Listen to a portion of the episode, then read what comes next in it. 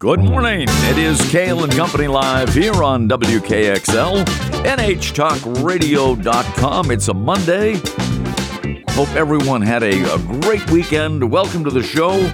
We are presented by Northeast Delta Dental. Northeast Delta Dental has individual and family plans designed to fit your lifestyle. You can learn more and find your plan at deltadentalcoversme.com. The Neil Levesque World Tour continued uh, this past week, and uh, back from Barbados is the uh, executive director of the New Hampshire Institute of Politics at St. Anselm College, the aforementioned Neil Levesque. Neil, good morning to you. Good morning. Did I miss any bad weather maybe on Saturday? Uh, I, I, can't remember I it. If, if there was, I don't remember it. Yeah. I, I try to block it out. But you were in Barbados where it was like 80, and, and we were here in certain points of the state. Well, obviously, Mount Washington, like, what, 150 below or whatever it was. And, uh, but even, uh, you know, in the, in the state itself, I mean, I was in uh, Henniker on uh, Saturday, and uh, it was like uh, minus, minus 15. Well, so, so I, I, I mean, when I flew back, I had to go to the bus station because I take the Concord coach like everybody else, and yep. uh, I was just happy my car started. You know. Oh, I know it. Yeah, yeah. Well, I'm I'm glad it did, and I'm glad you could be with us uh, today after a hiatus in Barbados. And uh, Neil, I guess uh, uh, you, have probably heard the news by now that on uh, on Saturday the Democratic Party approved the reordering of its uh, 2024 presidential primary, uh, replacing Iowa and New Hampshire with South Carolina in the leadoff spot now. What is uh, what's your reaction? Well, my reaction is pretty strong, actually. I think that uh, a we're going to go first, uh, no matter what these party bosses in Washington say. We're we're not subject to Democratic Party rules we're having a state election and we're going to do it as our state law says. So, that being said, we're going to continue to be first, but I think it's very transparent and I think it's sad. I think it's bad for Democrats, especially. So, what the what these party bosses are trying to do is they're trying to rig the election. That's right, the word rig. We've heard a lot of the words rigging in elections lately, but that's exactly what they're doing. And they're putting it under this word diversity, which is bunk it's not about diversity. North Carolina is more diverse than South Carolina. Hawaii is the most diverse state in the nation. The reason they're picking South Carolina is it's a party boss state. If you get the endorsement of a guy named Jim Clyburn, you will win that state. And guess what? Guess who has the endorsement? You guessed it. President Biden. And they, he's already said, Clyburn's already said, if uh, if Biden doesn't run, he's going to endorse Harris. So it's just one party boss. You go in, you have a big fundraiser for the party boss, you raise him a bunch of money, he endorses, you win the primary. And what the Democrats haven't said, they said, oh, we're going to be, New Hampshire will be second. Only if you do the series of things, which is basically impossible. And we're not going to do it. So they're going to move us even further down the counter. Guess who they're going to move up? You guessed it. The real tough state for Joe Biden. Delaware. So they're going to have the president's home state.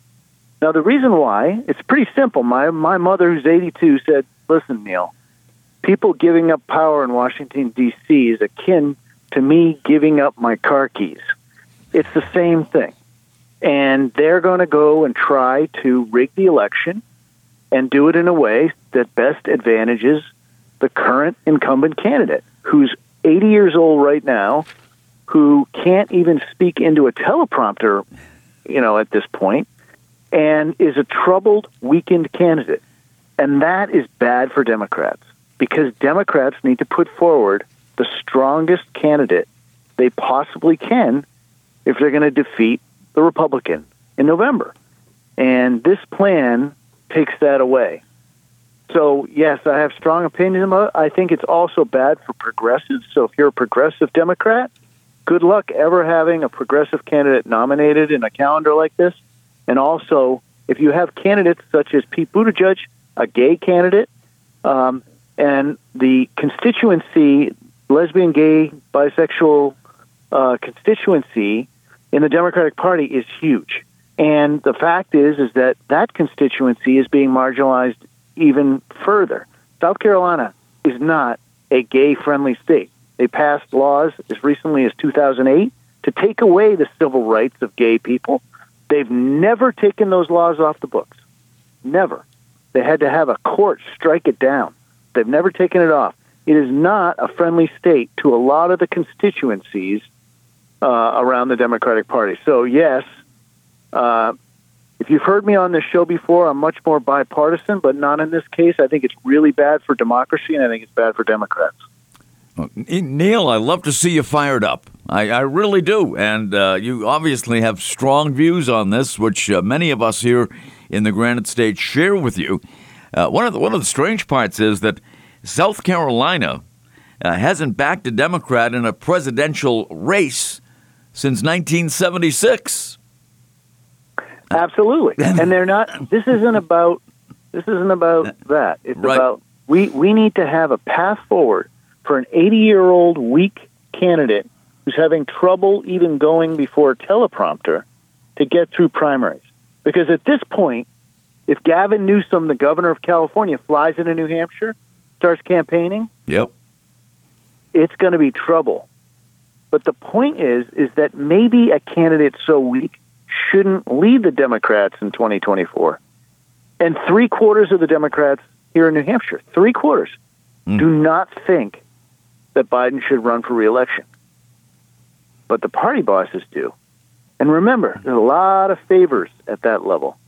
You know, hey, you you switch this calendar up for us the best way possible. You know, maybe you'll be the ambassador to Barbados.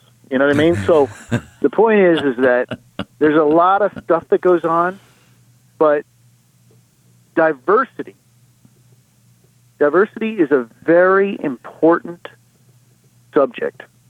And it's very important for our country going forward that we have real diversity in all aspects of our life. And it's really serious.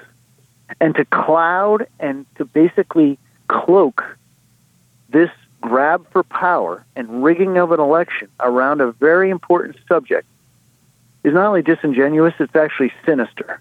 Yep.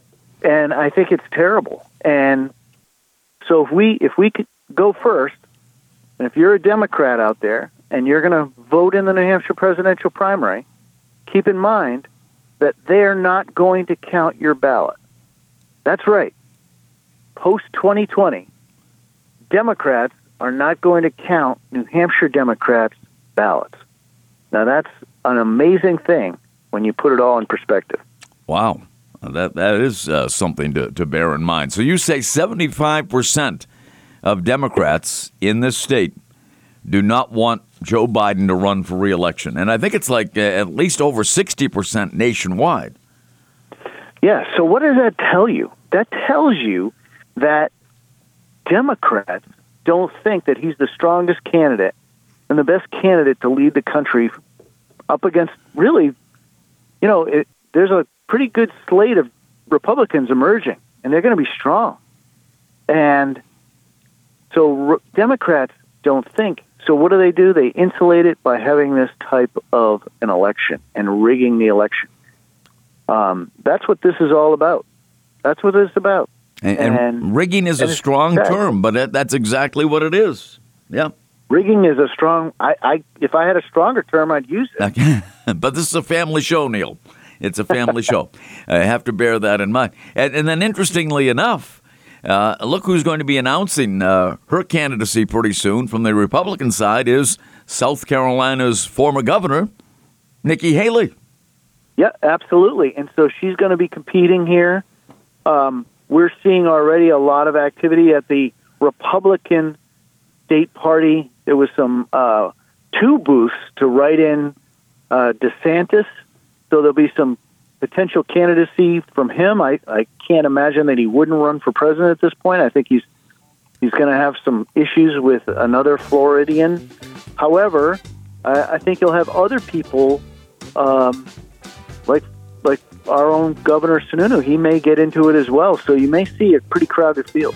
Uh, no doubt about it. Neil, can you stay with us for a couple of minutes? Yep. We have to take a Yep. quick break. Neil Levesque is with us, and he's fired up. Just back from Barbados. He is charged up and uh, expressing some strong opinions this morning on uh, Kale and Company Live. Neil, the executive director of the New Hampshire Institute of Politics at St. Anselm College. I think the entire state is fired up by uh, the potential loss of the first in the nation primary. But we're going to stick to our state law and be number one in the country, whatever, no matter what the DNC says. We'll take a break. Kale and Company Live continues on WKXL, NHTalkRadio.com, presented by Northeast Delta Dental.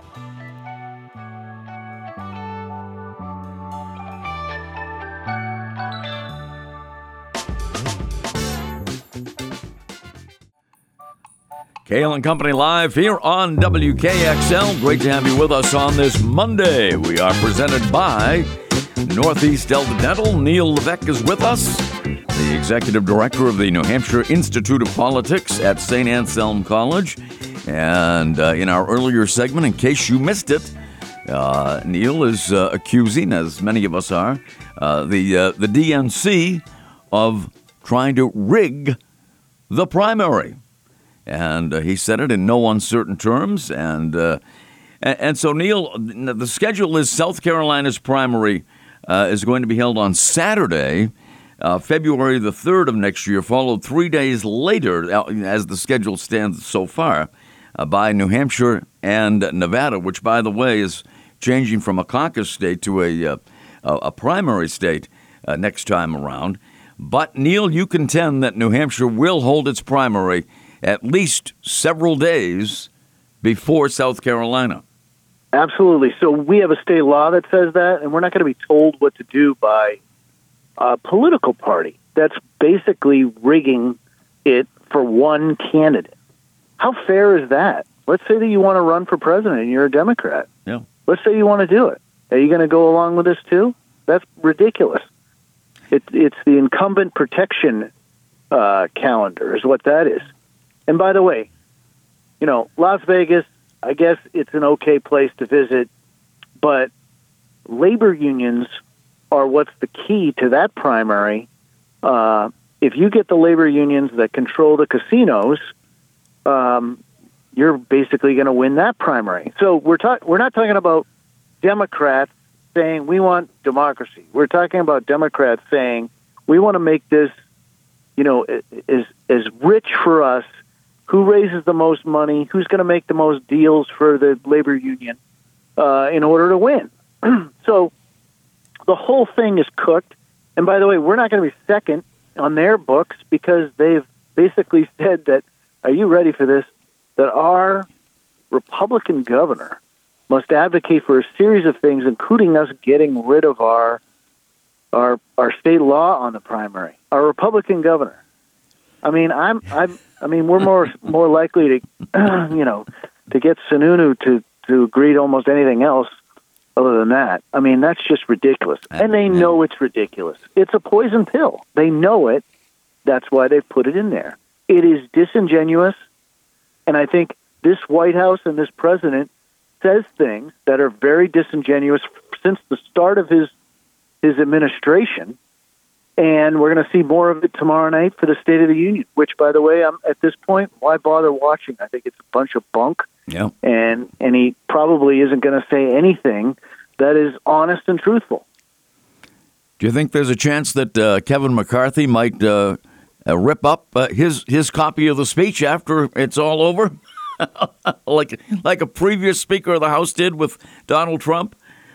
Right. I mean, you know, we've seen this kind of stuff, but the truth is, is everybody in Washington knows what the State of the Union is. They do a poll. They find out 15 top things that everybody wants. It's like a grocery list. They throw it in the grocery bag. They create a speech, which he'll read probably once beforehand. It goes on a teleprompter, and he reads it off the thing. There's a whole bunch of clapping. None of it gets enacted into law because it's all just pie in the sky, and it's meant basically to say, "I'm, I'm, I actually want apple pie and and vanilla ice cream too," you know. And it's a, it's a thing. I think that this president had an opportunity when he was elected, being the alternative to President Trump, to be above partisan politics. He didn't need to do it. And instead, from day one, it's been what can keep him in power and what advances his partisan agenda. And, and I must say, folks, Neil has never been a fan of the State of the Union address. I mean, this is nothing new. You, you've never been a fan of it, really. I think if you did a poll with the 535 members of Congress and said, who is a fan of the State of the Union, they'd all be in the same camp as me. It's, yeah. it's just a it's a baloney speech, and it gets a lot of hype. There's all kinds of you know ceremony around it, things like that, and people bring guests and things like that. But the truth is, is that it really, I, it's like a strategic plan that's never going to happen. I mean, I think many of us might have sat in these strategic planning meetings where you say, "Yeah, we're just never going to do that." And I think the State of the Union is a lot like that.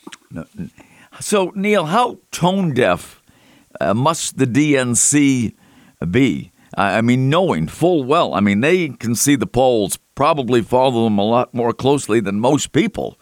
But I mean, if 75% of the country's Democrats we're talking about don't want to see Biden run again, and uh, at least, uh, you know, uh, or 75% in New Hampshire, 75% of the Democrats, 60, at least 60% nationwide, uh, why are they rigging this knowing that our, uh, our very own all Democrat congressional delegation is, is also opposed to it?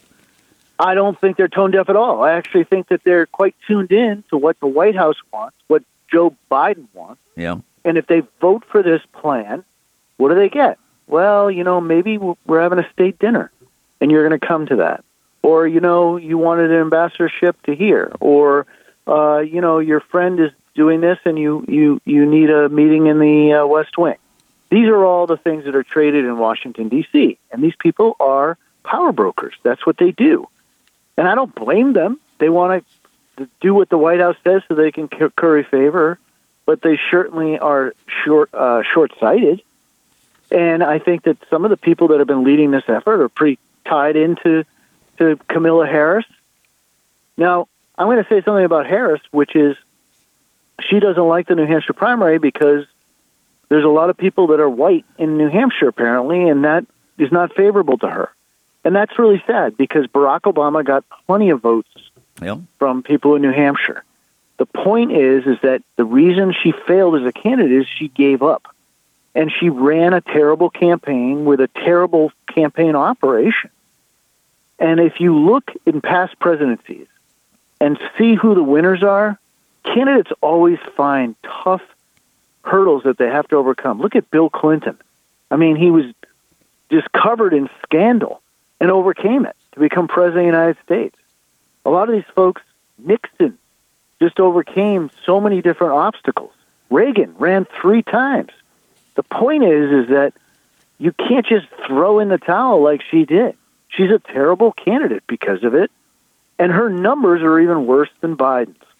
So she's got problems too if Biden doesn't run, and she ends up carrying the mantle of the Democratic Party. Uh, you know, if you're a Democrat, you've got to really be concerned about this stuff. Well, you know, there's um, you know been some talk, obviously, and you, you mentioned it. Gavin Newsom, the uh, governor of California, has you know uh, hinted at, at, at, his aspiration for becoming president of the United States. So let's say he comes to New Hampshire. We do hold the, the first in the nation primary in late January. Uh, and uh, so you're saying that the Democratic votes will not be counted. I mean, there's no chance that anybody else could get a you know delegates from New Hampshire. Well, they won't be counted at the at the party convention. Oh, okay. At yeah. the end of the summer. Yeah. But they yeah. certainly be counted on primary night. Right. And Gavin Newsom or whoever challenges the president wins. We've seen this before. Harry Truman, 1952. It was questionable as to whether or not he was going to run again, and a no-name senator named Estes Kefauver said, "Well, I'm going to run in New Hampshire." He beat Truman. What happened to Truman? Truman says, "Well, I better not run now." We've seen this before. Uh, we've seen it in '68. Um, so the point is that it's vi- these people are extremely ambitious at that level. You want to be president of the United States? You're a very ambitious person. So don't think for a second that somebody says, well, you know, Joe Biden, it's, he's the current president. I'm not going to challenge him. If they think that there's an opening to win and create an alternative candidate that, that can face the Republicans successfully, there's somebody's going to do it. Well, it's going to be very interesting to see how, how it all plays out, and uh, you know we, we could have uh, you know uh, we're going to have the first primary in the in the country. There's no doubt about it, right, Neil? You can assure us. We that? are. We are. Okay. Well, I, I will take your, your word for it. You're always accurate about these things, and you know the, the inner workings, and uh, we will still be first in the nation. And Neil, do you have any more time for us today? Sure. Oh, all right. Well, then hang in there because we have to take a, a quick break here, and we have uh, a number of other things that uh, I, I, would like to discuss and uh, you know find out more about Barbados. But uh, we'll take a quick break. Neil Levesque is with us. He is the executive director of the New Hampshire Institute of Politics at St. Anselm College, and he came out firing today. I love it. I love it because I think he reflects uh, the opinions of uh, most of us here in the Granite State, including the congressional delegation, all Democrats. We'll take a break. Kale and Company continues right here on WKXL and NHTalkRadio.com, presented by Northeast Delta Dental.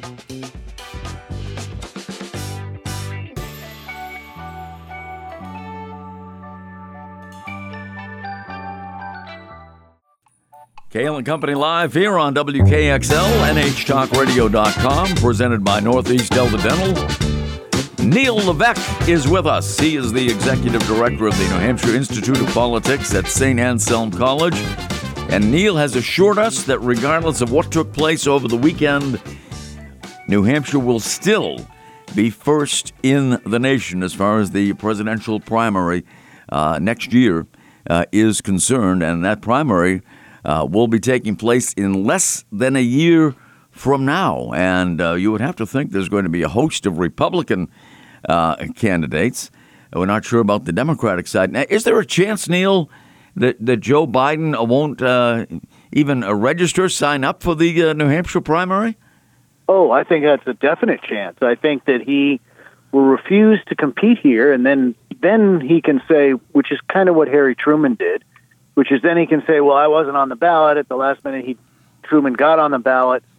then he can, then if somebody comes in, he can say, well, you know, I didn't compete there, and therefore, uh, you know, uh, I didn't lose. Well, the point is, is that if you're the president of the United States, sitting incumbent president of the United States, you're competing everywhere, whether you like it or not. And if his name isn't on the ballot and somebody else gets 75% of the vote, that is trouble for the administration. And in doing what they're doing, they're showing weakness, right? If I if I say to you, well, I'm not gonna I'm not gonna play hockey, you know, at the Everett Arena. I'll only play at my own arena. Well, you know, aren't you saying that you're you're weak? And by saying that he's not going to compete here because he wants to go to the party boss state of South Carolina, he's showing that he's weak there was this entire rigging of the election is a demonstration of the fact that he's weak. And these other potential presidents on the Democratic side know that. And I will predict that there's going to be some big name Democrats coming into this state soon that's going to really uh, change the outlook for 2024. Mm. Well, and uh, you would know you would know because you're you're one of the first guys that does know, maybe the first who knows who is coming in. Uh, who, who's coming in uh, from the Republican side? We know that Nikki Haley has to be making an appearance pretty soon. Well, I understand that she's coming in um, in a couple weeks. I don't know exactly where she's going yet. Um, the the second per obviously former President Trump, who's a candidate, yeah, was here yeah. two weeks ago because of the, or I guess a week ago because of the, uh, that's Barbados time, uh, because of the the uh, state party election. He was here, um, and I think that you'll see others too. I think last year during the midterm elections, we saw we got a little flavor for some of these candidates that might run. who kind of came in because they were quote unquote going to help the Senate candidate or, or congressional candidate. And I think some of those may emerge as well, and some may not. So you may find that some of these big names that get floated about as potential candidates don't, you know, they can't raise the money or they can't do whatever needs to get done, and they don't end up actually running. Or they come out with a book and then they don't actually run. So I have to read all the books, by the way. So. You have to read all the books. Have you read uh, Mike Pence's? I have. Yeah. And uh, I, I read them all. We Yeah. had Mike Pence in. Um, there's another potential candidate that I, that doesn't shy away at all from New Hampshire. He's not afraid of the voters of New Hampshire, unlike the incumbent president. And I think that uh, you know it's going to be sort of awkward. So you have Nikki Haley, an ambassador under Trump. You have Trump.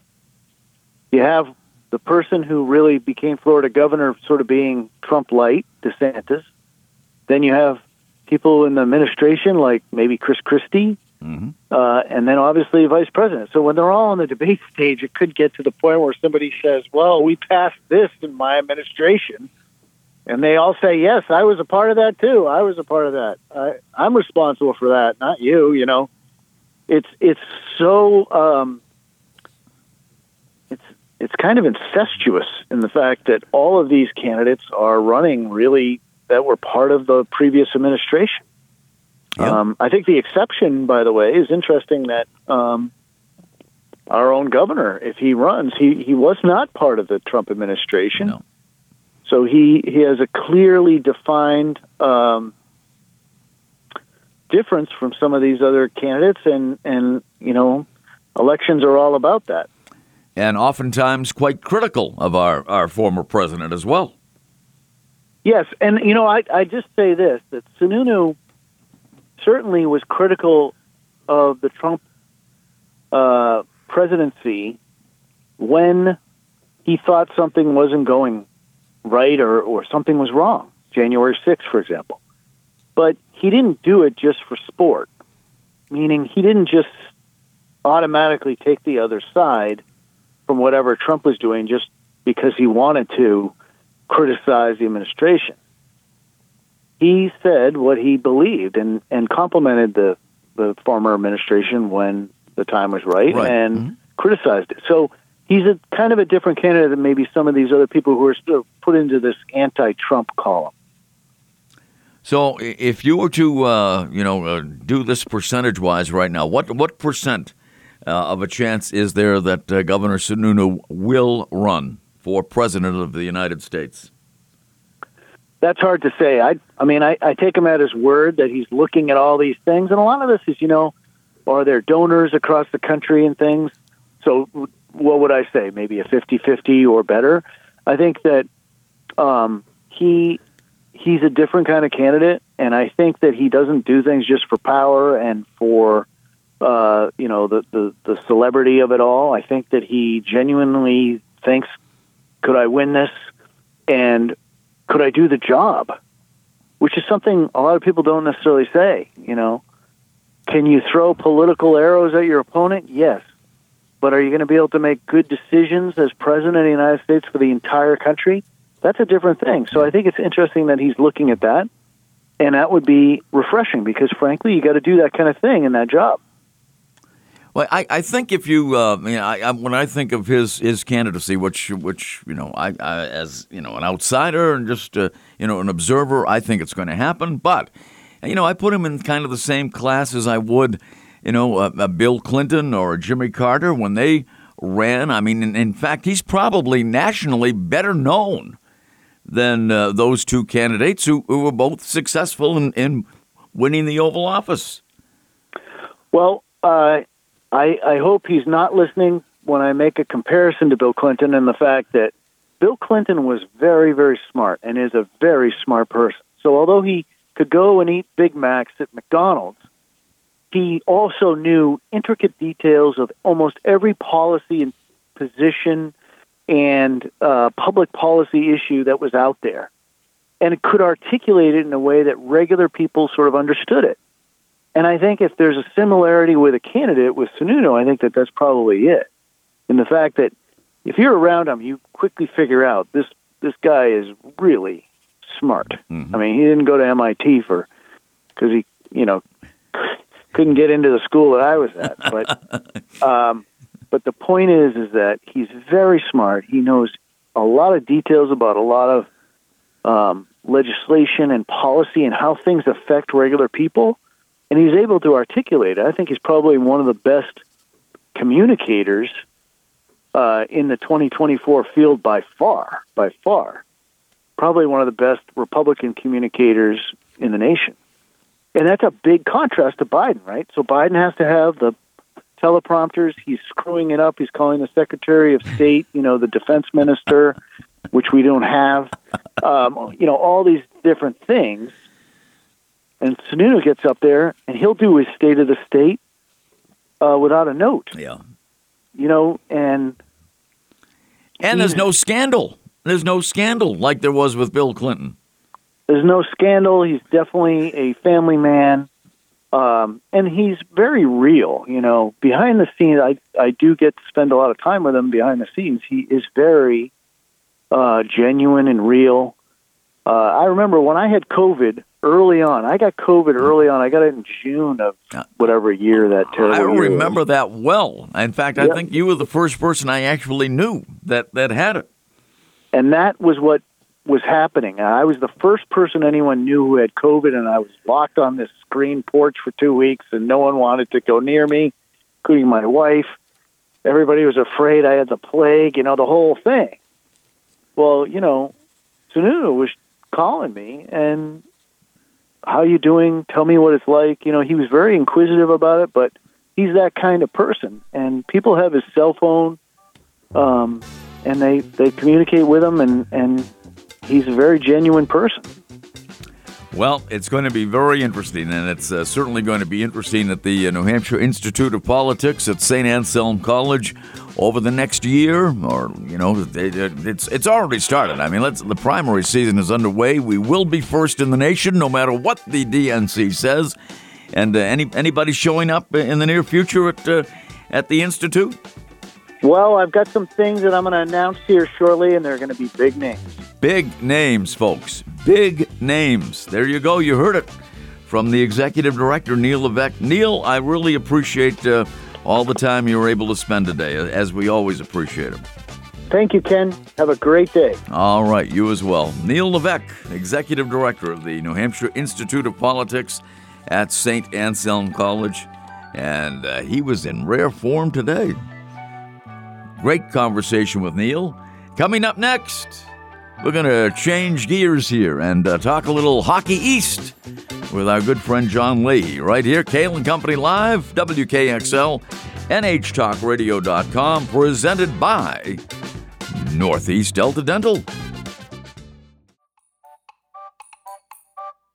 It is Cail and Company Live here on WKXL.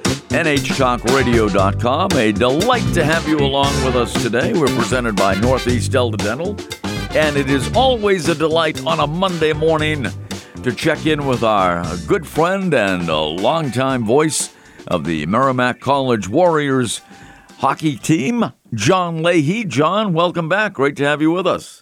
Ken, uh, thanks so much. It's always great uh, to be with you, and uh, I'm just glad it's not uh, negative 15 like it was on uh, Friday night. Ah, exactly. exactly. Big temperature swing. It's going to be near 50 today in some places. So, yeah, yeah well, absolutely. You know, like Mark Twain uh, once said, you know, if you don't like the weather in New England, wait a minute. Well, it might have taken a couple of days. But John is with us, and John, I know you and uh, your your friend and colleague Pete Webster had a very exciting game to call on uh, Friday night uh, at the Whittemore Center. Yeah, it was great. Uh, Merrimack and UNH uh, played uh, a real battle, a, a, game in which saw the Wildcats jump out to a two nothing lead in the first period, and, and Merrimack was able to bounce back and tie the game in regulation, but only to see UNH win it in overtime. So uh, nice win for the Wildcats, and uh, Merrimack continues to struggle. But uh, yeah, you're right, Ken. Uh, Pete and I had a great game to call, and uh, it really was a blast uh, being at the Whittemore Center again and, ha- and having a chance to call a great game.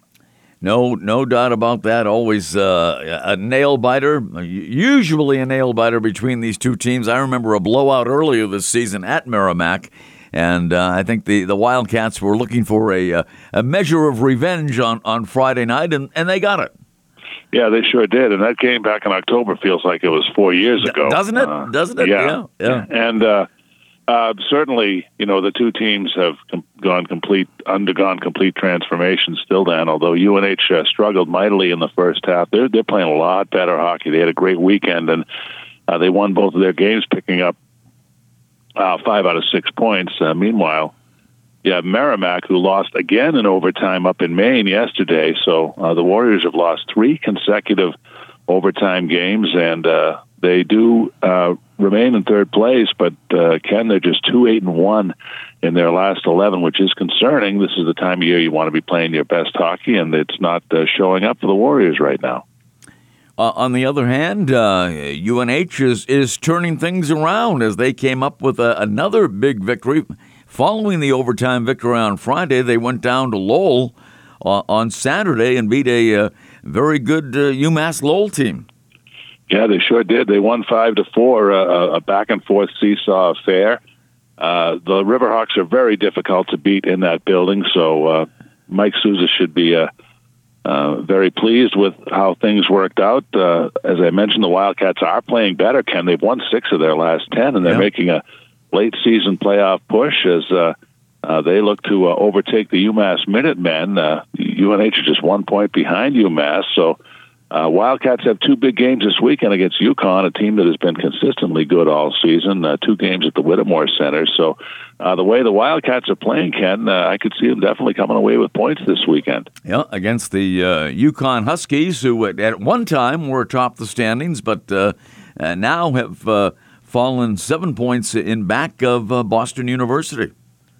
Yeah, uh, UConn's still a very solid team, and I, I think the Huskies will will certainly uh, be a strong contender for home ice in the first round. Um, UConn is just two points behind Merrimack and uh, four points behind Northeastern. BU is the team to watch, though, Ken, yeah. because uh, they've won seven in a row, and they've won nine out of ten. And of course, the Terriers will take the ice tonight in oh, the Beanpot. Oh yeah, uh, big night, big night yeah. at the TD Garden this evening, and, and, and next week as well. Yeah, absolutely. So you got two great games. Uh, Harvard and BC will kick it off at five o'clock. And then you're going to have BU and Northeastern, which should be an incredible hockey game uh, at 8 o'clock. I'll tell you, Ken, Harvard has a legitimate chance uh, to uh, win the Beanpot this year. The Crimson are having a, a great season, and uh, you know BC's had kind of an up and down affair. The Eagles are uh, one game below 500, but uh, you're going to have two tremendous games at the Garden tonight. I'm fortunate to be able to go tonight and uh, next Monday, so uh, NESN will have the action tonight at 5 and 8 o'clock as we open up the historic Beanpot tonight. But uh, you will be on hand. It's a great atmosphere. Place will be jammed. The bands will be there, and uh, it's a, it's a it's a great event. It, it really and truly is. You know, I, I thought you know maybe you know when they moved to the uh, as it, you know the Fleet Center at the time, transitioning from the old Garden that. Uh, it would lose some of the atmosphere, but that's not the case. It, it's still uh, two great nights of hockey tonight and next Monday. And you know, John, it was uh, years ago. When was it? 1978, the Blizzard of '78. Yeah, I, I remember yeah. they. That was the night of the Beanpot, right? Right. And, and, a lot of people were stuck. They had to stay over at the uh, at the old uh, Boston Garden with all the rats. But, uh, but King Rat was there and all his friends. But yet, uh, many people just stayed right there after the two games were completed because there was just their public transportation was not available. Their cars were snowed in. It was terrible conditions outside, and they just stayed there for the night. And I don't know how much longer, but uh, that was one of the classic bean pots, I guess. And uh, I, I, wasn't there on that occasion, but I have been to a couple of bean pots, and uh, it, it's it's a lot of fun. Just a great two nights of hockey, and if you've never experienced it, and if you uh, just enjoy the game of hockey. Uh, it's uh, it's a great a great two nights, and as you say, with four terrific teams Harvard, BC, BU, and Northeastern. And you mentioned Harvard. Uh, Ted Donato has had himself uh, quite a season, as you pointed out, a former Manchester Monarch, by the way.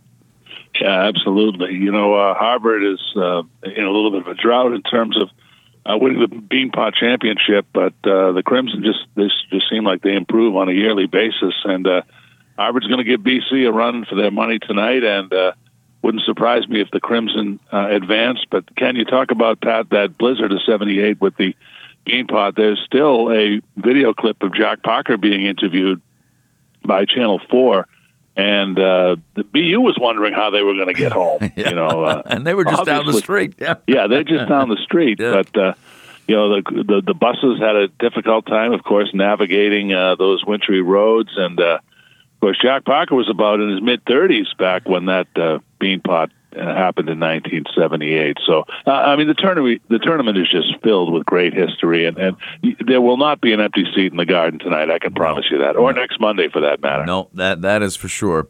And uh, it is a it a terrific event. If you're a hockey fan and have never experienced the Beanpot, well, I would uh, do whatever I could, could to get a ticket uh, either tonight or for next Monday as well. It's just two terrific nights of hockey, and and Mr. Leahy will be here or be there, I should say, but he will be here on Wednesday night. I hope, right? Yes. All right. Yes, uh, I will be at Area 23 on Wednesday night. Um, in fact, I just put a song up in the uh, Facebook group for Area 23 for Wednesday night to promote the event. All right. And so uh, we'll do the final rehearsals tomorrow in the Leahy Musical Dungeon, and we will be ready for Wednesday night. I can't wait to get up there and uh, and perform and entertain is going to be a, a, terrific, terrific time. As only you can. You whip that crowd into a frenzy at the area, and uh, and people love it because you know why, folks? Because you can sing along to virtually every song that John performs, which is different than some of the performers there. But John has a, a great. I mean, the, the great part is the diversity of the music that you hear on an open mic night. I mean, oh yeah, yeah, yeah, really. And uh, you know, a, a, lot of the performers they are terrific performers, but uh, some of, some of the genres I, I don't quite understand. But you know, you can understand every single word that John Leahy sings. So uh, be there on Wednesday night. It's going to be a lot of fun. Chance to uh, compare notes with John Leahy. If you show up, it'll be a great time. Talk about the Beanpot. Talk about uh, Hockey East, whatever it is you want to talk about. Uh, and uh, baseball season's coming up, and who knows what else. Uh, or just talk about music with John. Uh, he'll be there for the open mic night on uh, on Wednesday, and looking forward to that. John, as always, thanks for uh, joining us this morning. We appreciate it, and uh, you have a wonderful night at the uh, TD Garden this evening, and we will see you on Wednesday. Ken, thanks very much. I appreciate it. And one last note the women's bean pot will take place tomorrow as well over at BC, so you'll want to check that out as well. At BC. Okay, very yes. good. All right. John, thanks so much, and uh, have, a, have a great night. Thank you, Ken. Appreciate it. All right. Hey, we had a fun show today. Neil Levesque was on fire. John Leahy's fired up about the bean pot tonight, and he'll be in town on uh, on Wednesday. Uh, great show. Uh, we, we just, you know, sometimes need another, another hour like today. Uh, but at any rate, thanks for listening. If you missed any of it, shame on you.